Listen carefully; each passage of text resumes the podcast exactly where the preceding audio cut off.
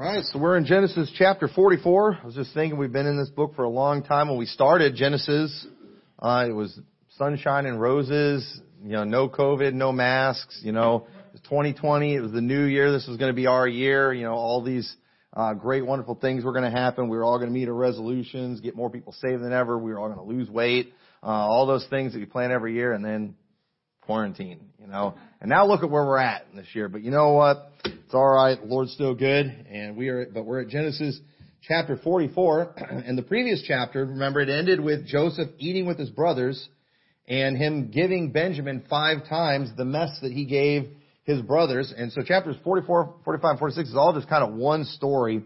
They kind of end in weird spots, but uh, I do believe that when Joseph gave that extra food to his brother. I think this was, it, it could have been a test, but I think it was more than likely he just did that because he was so excited that Benjamin was there.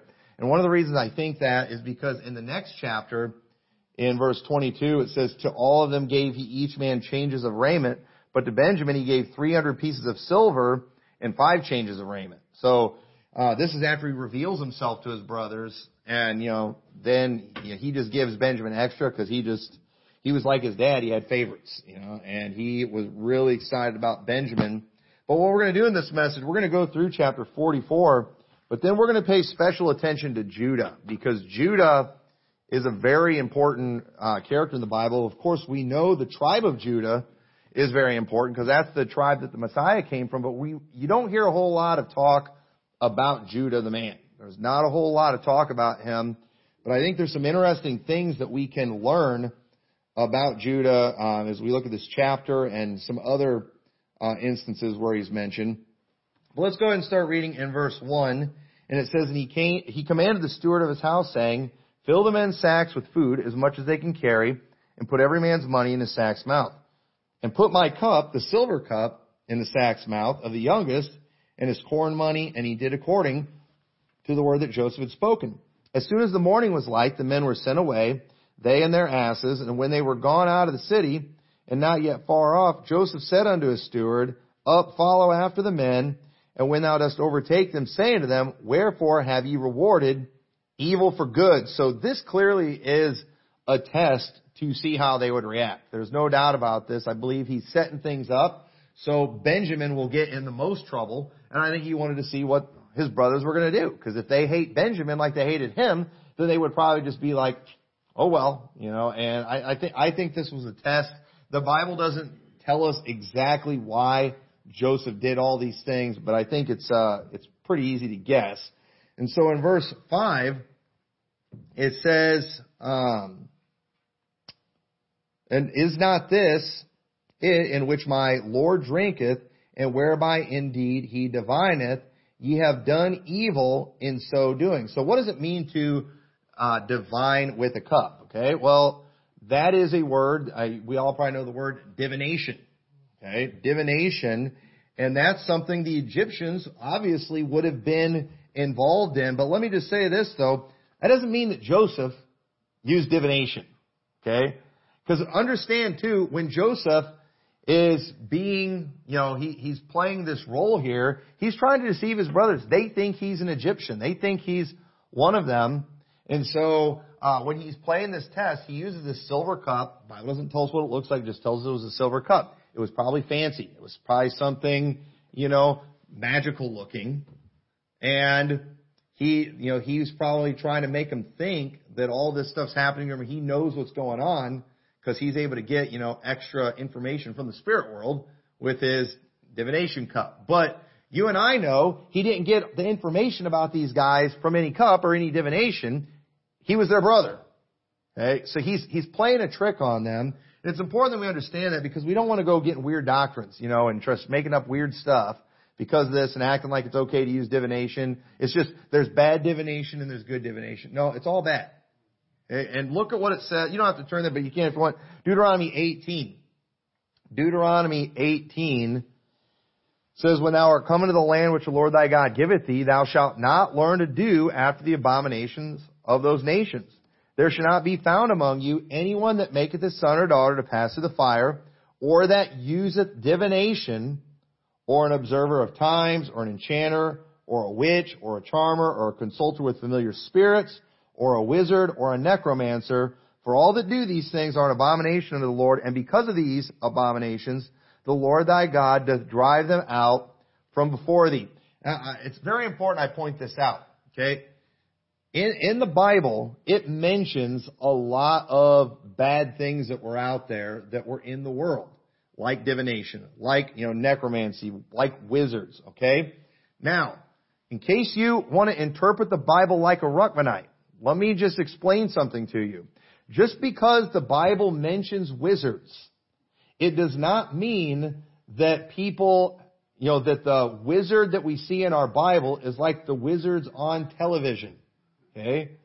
I don't believe there were ever people that had Gandalf's powers or Merlin's powers and things like that. But what, what, what do the Ruckmanites want to do? They find a word like that in the Bible, and then now all of a sudden, they can start tying all the sci-fi stuff in with the Bible. And you know, I mean, you know there's something to this. You know, the Bible does mention witches. And, you know, there was a time when, you know, there were witches that could ride brooms around and, you know, things like that. You know, no, listen, it's just like the giants thing. Okay, yes, there's giants mentioned in the Bible, but just because the giants and Jack and the Beanstalk were 50 feet tall doesn't mean that's what the giants, how big they were in the Bible. So y'all understand that? So if you see necromancer mentioned in the Bible, and then you watch a movie about necromancer and they make it about whatever, okay, that doesn't mean it's possible to do all that stuff. If you had the right enchantments, if you had a silver cup, like Joseph's, that you'd be able to do all these things. Now I don't doubt that there's some powers that are out there that come from these things, but did you know the Bible gives us very little detail on that stuff? And I think that's good because if it didn't, you know what? People would go try to do all that stuff. So just, but understand, every culture, every time has had their own weird stuff that they've gotten into. And some of it's straight from the devil and it might actually have things in common, uh, you know, throughout time. But some of it might not be related at all. It's just superstition. It's, and, but either way, it's bad because all of it leads away from God. So I say I, I, it's very important you understand that because I see people do this with the scriptures, especially in the Ruckmanite world, where I mean, because yes, the Bible says necromancer, but now define rec- necromancer from the Bible. You know, well, you know, if you look up the Hebrew and all that, you know, that might give you a little bit of insight, but don't don't think that just because what the legends are saying necromancers can do today that that means they had the ability to do that in the Bible. Okay, so just a very important thing that you need to understand. But at the end of the day, what these things were that God's telling the children of Israel not to do, these are just superstitions, these are wicked things that the heathen did. And it's probably varied in what it's looked like throughout time. And so we don't, it, he, I don't believe that uh, this passage is exclusively against whatever specific customs they had in that day. I think today it probably looks a little bit different. And you know what? We take the principle from this and we reject any of that heathen stuff today. Even if they can prove it's new and it's never been done before.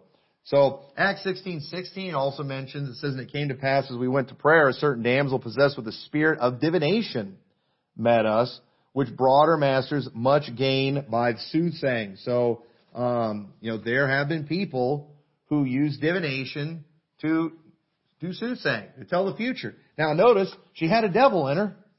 It's not so much that these people have these magical artifacts that gives them power. No, it's just that people who use that kind of thing typically get possessed with the devil.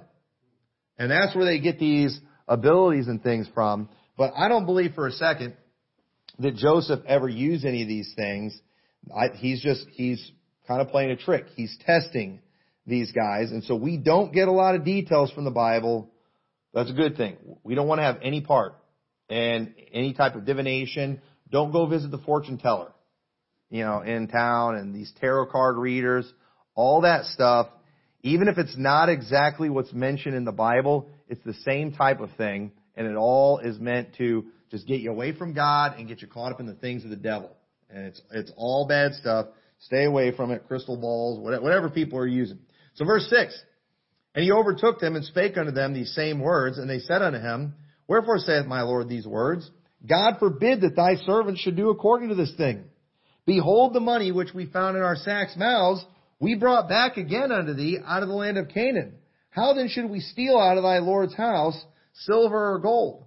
With whomsoever of thy servants it be found, both let him die, and we will be my Lord's bondmen. Now they should have been quiet here, because after the money all showing up last time, you know, you'd think when they were going to leave this time, they've been like, you know what, let's check our bags this time. You know, but at the same time, you know, you, I guess you wouldn't, they weren't expecting it the first time. They definitely weren't expecting it to happen twice. So, and he said, now also let it be according unto your words. He with whom it is found shall be my servant, and ye shall be blameless. Then they speedily took down every man his sack to the ground and opened every man his sack. And he searched and began at the eldest and left at the youngest. And the cup was found in Benjamin's sack. And they rent their clothes and laid at every man his ass and returned to the city. And Judah and his brethren came to Joseph's house, for he was yet there. And they fell before him on the ground. And Joseph said to them, What deed is this that ye have done? Wot ye not that such a man as I can certainly divine? So it's like he's trying to tell them, you know, hey, that magical cup you stole, all right, I've obviously got some abilities. I'm able to see what you've done. It, so he's, he's, he's messing with them here. He's trying to get in their head. But I want you to notice something here though, in verse 14, how when he brings them to his house, it, it calls them Judah and his brethren. Okay, it calls them Judah and his brethren. Now, now keep that in mind. That's an important detail. So in verse 16, Judah, whenever they're all brought before him, Judah is the one speaking. And Judah said, What shall we say unto my Lord? What shall we speak, or how shall we clear ourselves? God hath found out the iniquity of thy servants. Behold, we are my Lord's servants, both we and he also, with whom the cup is found. and he said, God forbid that I should do so, but the man in whose the cup is found, he shall be my servant, and as for you, get you up in peace unto your father. Then Judah came near unto him and said, O my Lord, let thy servant, I pray thee, speak a word in my Lord's ear, and let not thine anger burn against thy servant. For thou art even as Pharaoh. My Lord asked his servant, saying, Have ye a father or a brother? And we said unto my Lord, We have a father, an old man, and a child of his old age, a little one, and his brother is dead, and he alone is left of his mother, and his father loveth him. And thou saidst unto thy servants, Bring him down unto me, that I may set mine eyes upon him. And we said unto my Lord, The lad cannot leave his father, for if he should leave his father, his father would die. And thou saidst unto thy servants, Except your youngest brother come down with you, you shall see my face no more. And it came to pass, when we came up unto thy servant my father, we told him the words of my Lord. And our father said, Go again and buy us a little food.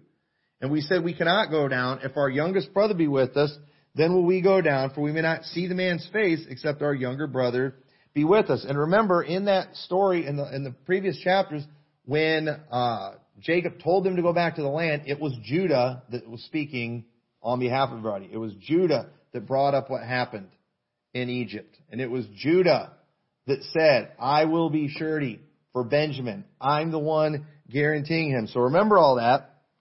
And it said, and it says verse 27, and the, thy servant, my father, sent us, ye know that my wife bare me two sons, and the one went out from me, and I said, surely he is torn in pieces, and I saw him not since. And if ye take this also from me, and mischief befall him, ye shall bring down my gray hairs with sorrow to the grave. Now therefore, when I come to thy servant, my father, and the lad be not with us, seeing that his life is bound up in the lad's life, it shall come to pass when he seeth that the lad is not with us, that he will die, and thy servant shall bring down the gray hairs of thy servant our father with sorrow to the grave. For thy servant became surety for the lad unto my father, saying, If I bring him not unto thee, then I shall bear the blame to my father forever. Now therefore I pray thee, let thy servant abide instead of the lad, a bondman to my Lord, and let the lad go up with his brethren. For how shall I go up to my father, and the lad be not with me, lest peradventure I see the evil that shall come upon my father. So the chapter ends right here. But uh, Judah has basically just explained to Joseph that, listen, you know, he's basically saying, take me instead. He said, you know, last time we came, we had no idea you were going to ask us about a father or a brother, but you asked us, we told you the truth. I went back home. Our father didn't want us to bring him. I said, we have to bring him. And I guaranteed him, I told him, I'll be surety for him. You know, eh, eh, you could slay me if I don't bring him back. And so he's like, you know, here this happens, you know, and they were convinced the Lord was doing this to them. Again, they're guilty. They feel guilty because of what they've done to Joseph. So they're thinking, you know, we're getting our punishment. We're getting what we deserve because of the bad things that we've done. And at this point, Judah, he's not so much interested in preserving his own life. He cares about his father. He cares about his younger brother. I mean, clearly, a, there's been a change in Judah's life since 20 years ago when it was his idea to sell Joseph. There's, there's, there's been a big change in him, and he's telling Joseph, he's just pleading to this man that he doesn't think he knows that if I go back home and I don't have my brother, my father's going to die. So he's basically saying, take me instead, which I think is good. And so this story that we see here, we're seeing a very different Judah than what we've seen in previous chapters. And so what I want, I want to talk for a while about the rise of Judah because he is a very important character. He's, it's, and it's important that we cover this because something we've been doing as we've been going through the book of Genesis is we've been following the line of Jesus Christ specifically. And we have been showing how, you know, the book of Genesis ultimately is showing us how Israel came to be. And really, most of the Old Testament is just us watching Israel because ultimately you know, the Bible and the Old Testament, it's not about Israel, but it's about the Messiah that is going to come from Israel. So it makes, the Bible spends a lot of time focusing on the people that Jesus Christ is going to come from. Because it's very important because in the beginning, in Genesis chapter 3, we see the fall of man. We see man condemned, but we also see the promise of the seed of a woman that's going to bruise the head of Satan. It's a promise of the Messiah.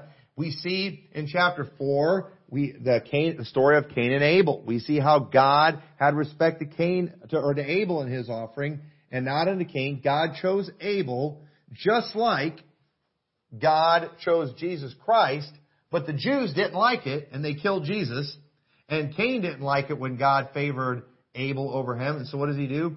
He kills Abel. And then we see Seth is born, Eve said, God appointed me another seed instead of Abel, whom Cain slew. And it was during his line, during the days of Enos, the next one that's in the line of Christ, when men began to call on the Lord. We don't see any special attention paid to any except for Enoch. It's mentioned that he walked with God. But then the whole world gets bad. All there is is Noah. After Noah, we see, the Bible doesn't tell us much about Shem, Ham, and Japheth, but basically what we see is the whole world, you know, go bad at the Tower of Babel. But then we see the rise of Abraham. And then we've got Isaac and Jacob. And the next one in that line of Christ is Judah. Okay? And then think about this because we're going to we're going to look here in a little bit at a prophecy about Judah showing the Messiah was going to come from him. Well, after they go into Egypt, it's 400 years before we really see anything happen uh, we, or we go over 400 years really nothing happening with Judah just because of the fact that he can't really lead. They're in captivity. Nobody in that line really leads.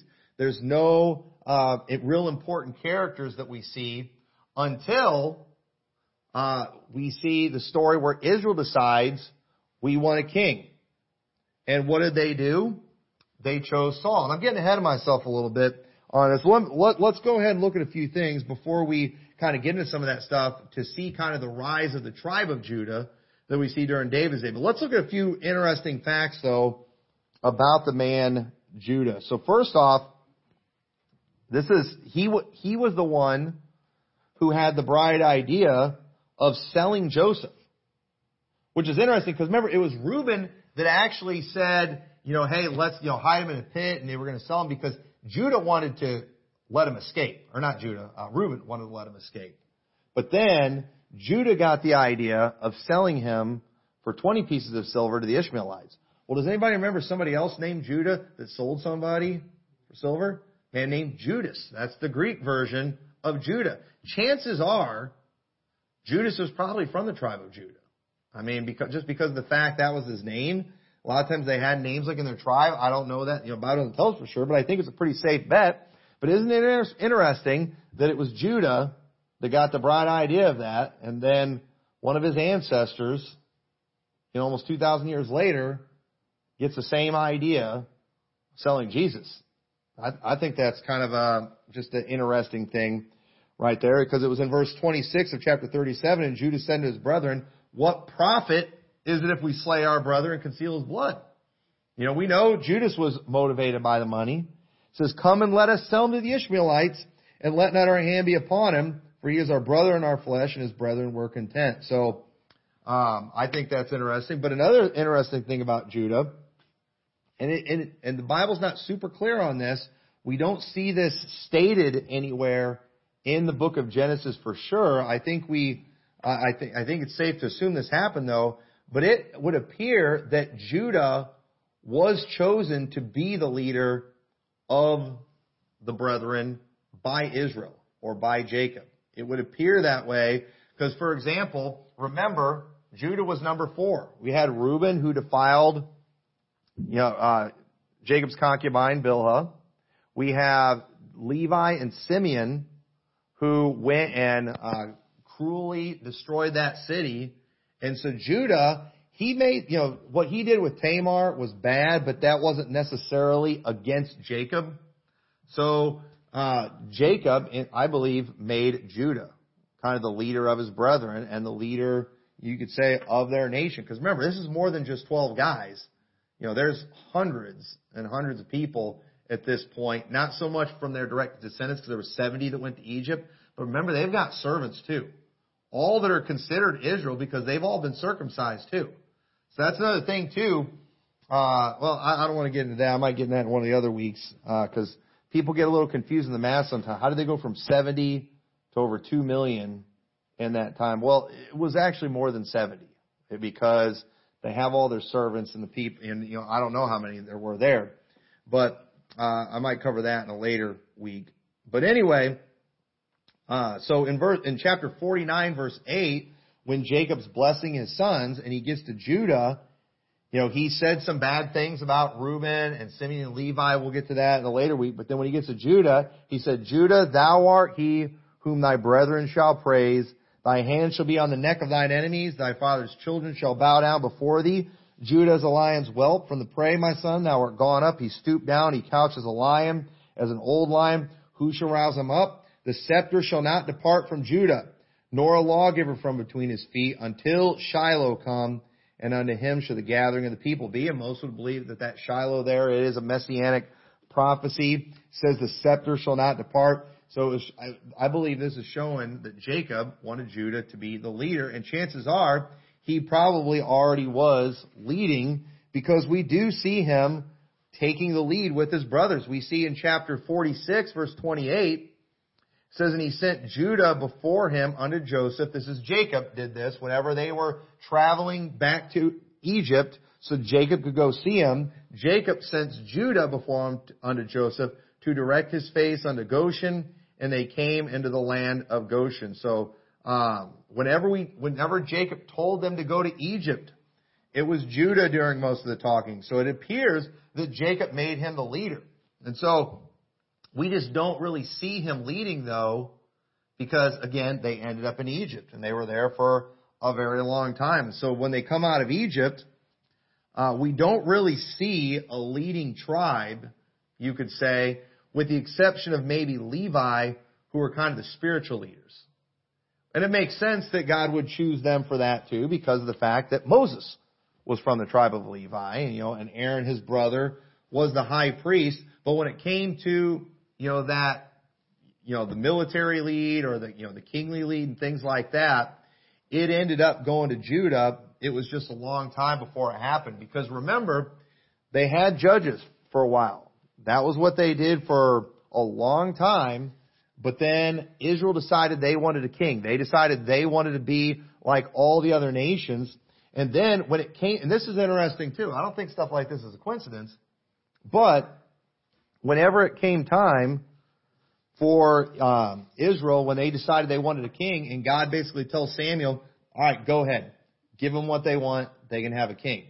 Well, they ended up picking, they ended up choosing Saul, you know, who had the looks. He looked like a king. He was taller than everybody else. But Saul was from the tribe of Benjamin, which was the smallest of all the tribes. It says in 1 Samuel 9:21, and Saul answered and said, "Am not I a Benjamite of the smallest of the tribes of Israel, and my family the least of all the families of the tribe of Benjamin? Wherefore then speakest thou so to me?" So, um, you know, if they were going to pick the right king, they should have picked somebody from the tribe of Judah. I believe it's clear that that's where God wanted it to come from, because again, it's already clear that the Messiah is going to come from Judah based on Jacob's prophecy. And so after a 40 year trial run with the guy that they wanted, with the guy that the people of Israel had chosen, God decided, you know what, I'm going to put in the guy I wanted. I want. And who did he pick? He picked David, the son of Jesse, a man after his own heart, a man from the tribe of Judah. And so you could say, though, that David, he was the last specifically chosen one that, are, that is mentioned until Jesus Christ. Because again, you know, while there's a lot of people in the lineage, you know, there's not a whole lot of notable ones. You know, you have Seth, you have Enos, you have Enoch, you have Noah, you have Shem. But even, even Shem, there was no specific prophecy to him. But then really until Abraham, Isaac, Jacob, and then Judah. No more prophecies about anyone specific until we get to David. And then after we get to David, you know, that, the, that whole line of Judah we have after that, there's really no messianic prophecies given there either, because when we go through, you know, the books, uh, First and Second Kings and First and Second Chronicles, it focuses on Solomon's line, which is not where the Messiah came from biologically, just legally. That's Joseph's line. When you look at um, the biological line that's in Luke, it goes from David to Nathan. And then everybody that you read about in that line, we don't know who those people are.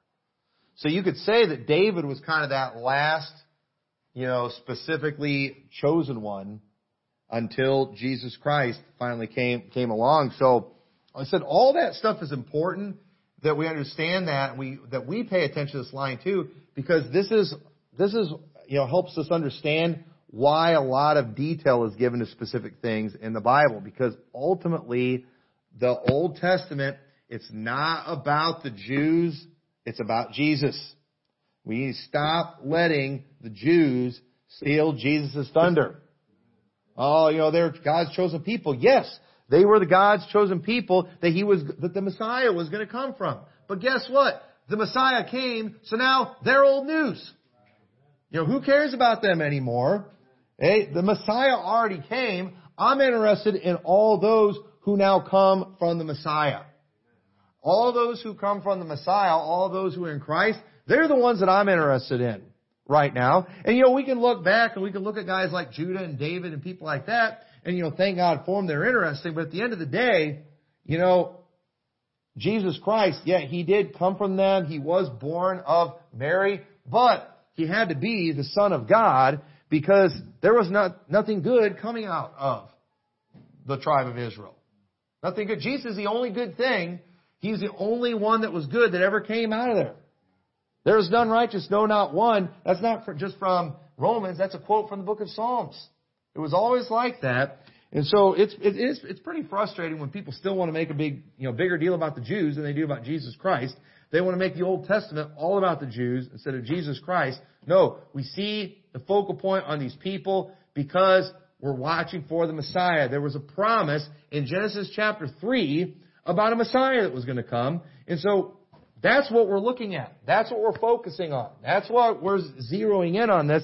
And so because of that, you know, I'm paying attention to Judah.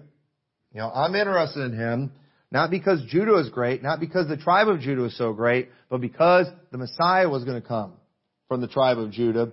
So that makes him, that makes him interesting to me. So just quickly though, some lessons that we can learn from Judah's life, because um, we do see a different guy at the end of the book of Genesis we do that we see earlier that's going and uh, I mean, getting with a prostitute, and then being all self-righteous and indignant, and when he finds out his daughter-in-law is with child by, by whoredom, he decides he's going to kill her until he finds out, oh, I'm the father.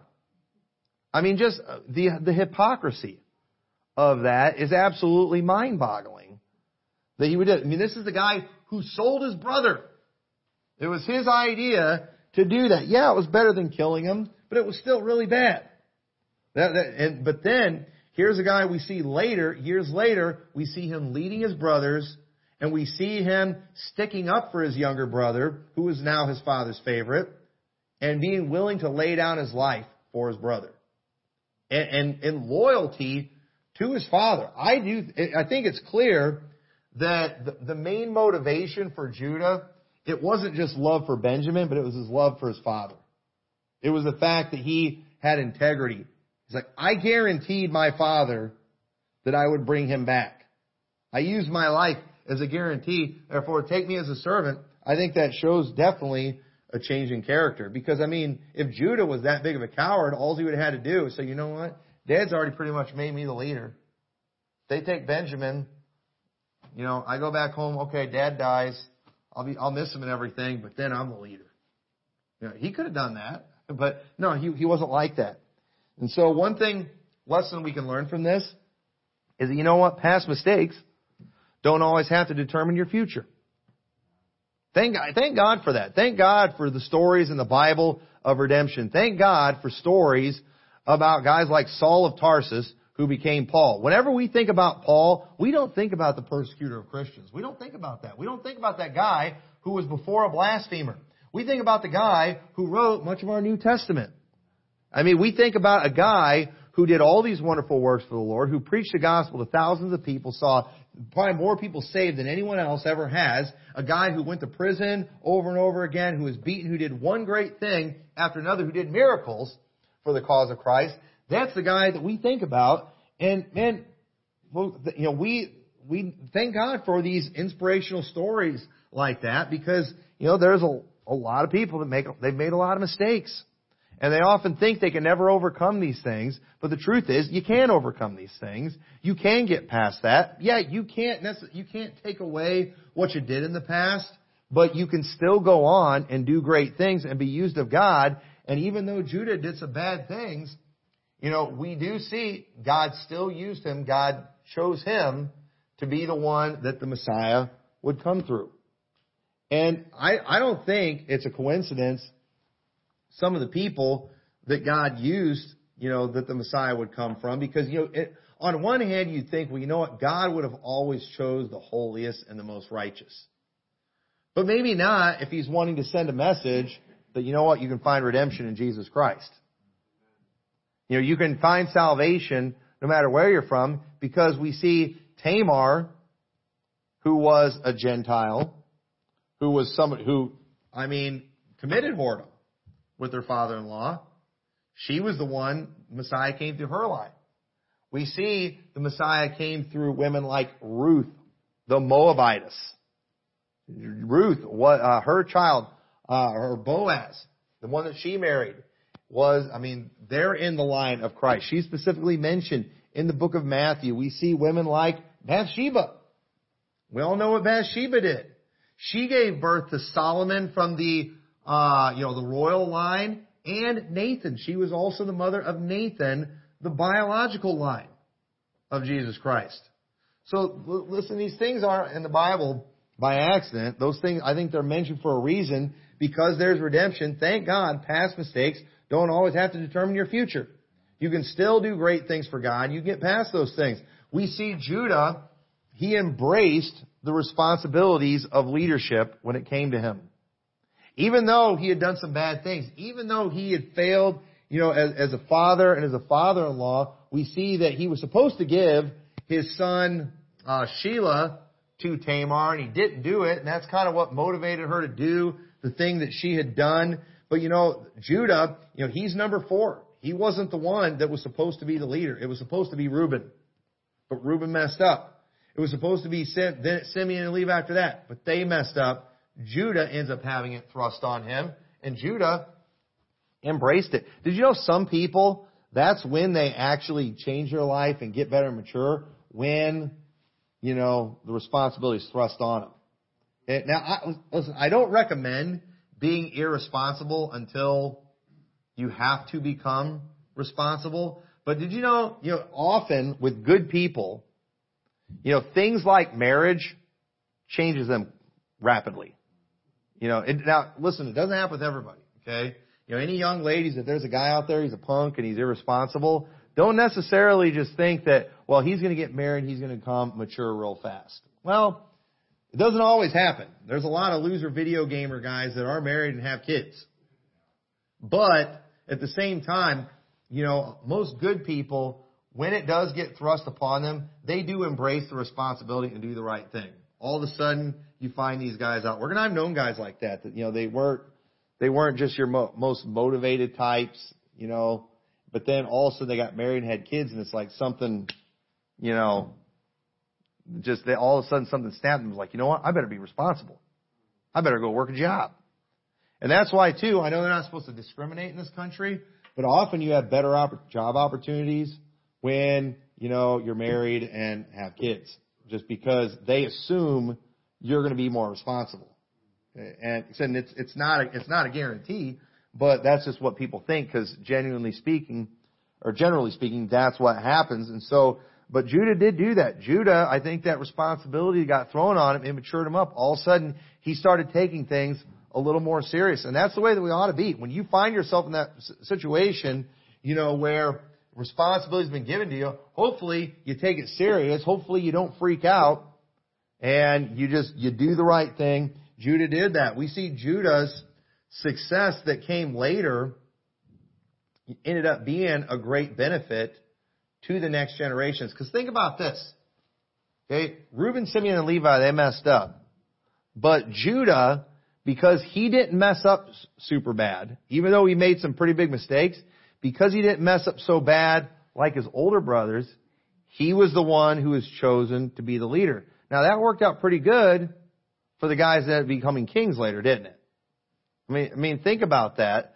Because of the fact that he was chosen, God decided to use him, you know, that benefited, you know, those descendants later, like David and Solomon and all those that got to be king. And, you know, we need to understand that what we do and how we live, how we operate, a lot of these things, they affect the next generation. And we ought to want to set up our next generations for success. Even if we mess up some stuff for us that might, you know, you know, st- uh, stop a lot of our potential. Okay? It doesn't mean we can't still do our best and set things up for the next generation. For example, David, you know, fortunately he did do some good things. In fact, the reason God kept that line, the kingly line in that line of David was because David was obedient to God for the most part. And so God established a covenant with David, keeping, you know, that kingly line there uh, in, in his family line, unlike the northern kingdom where it was jumping from family to family all the time.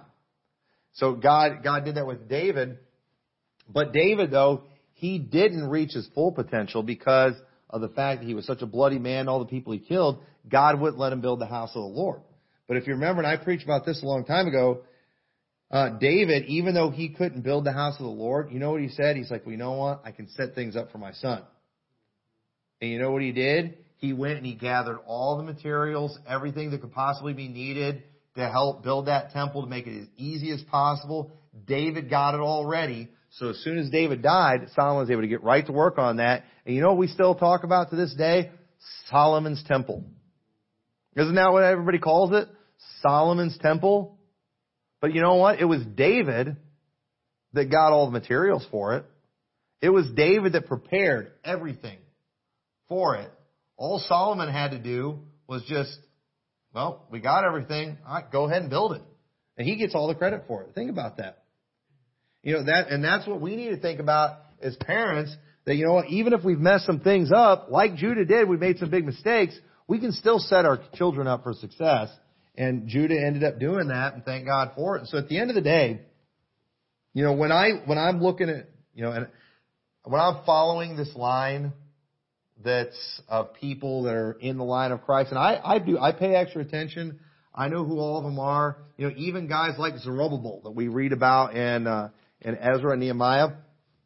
Um, you know, he was he was in that line of Christ. You know, he was a descendant of David. I'm pay, I always pay extra attention to these guys. And you know, one question I've always had that I can't answer, and that is, what made God choose all the people that He chose? And you know what? I don't know. You know, it's not a super godly line that we're looking at. There's a lot of pretty messed up things in there. But you know, many people had major issues. But you know what? God used them anyway, because at the end of the day, God can use flawed people. God can use very flawed people, and there is no doubt Jacob was very flawed. All the children of Israel, of the, of the, the specific 12, were very flawed individuals and Judah was no exception, yet look at how God used them because you know what? God using flawed people glorifies God, doesn't it? And you know that that's all there is to it. God wants to use people that are going to glorify his name, that are going to bring glory to him. And so God uses people that a lot of times, you know, they don't have the pedigrees, they you know, they've got bad past. They've made some big mistakes. But then it's like, you know what? If God just always, you know, if, if God's always using people that are from, you know, the rich or using people that are from the good families, and, you know, and I thank God for preachers that are out there that are like from long lines of preachers. You know, I thank God, I think that's a great testimony.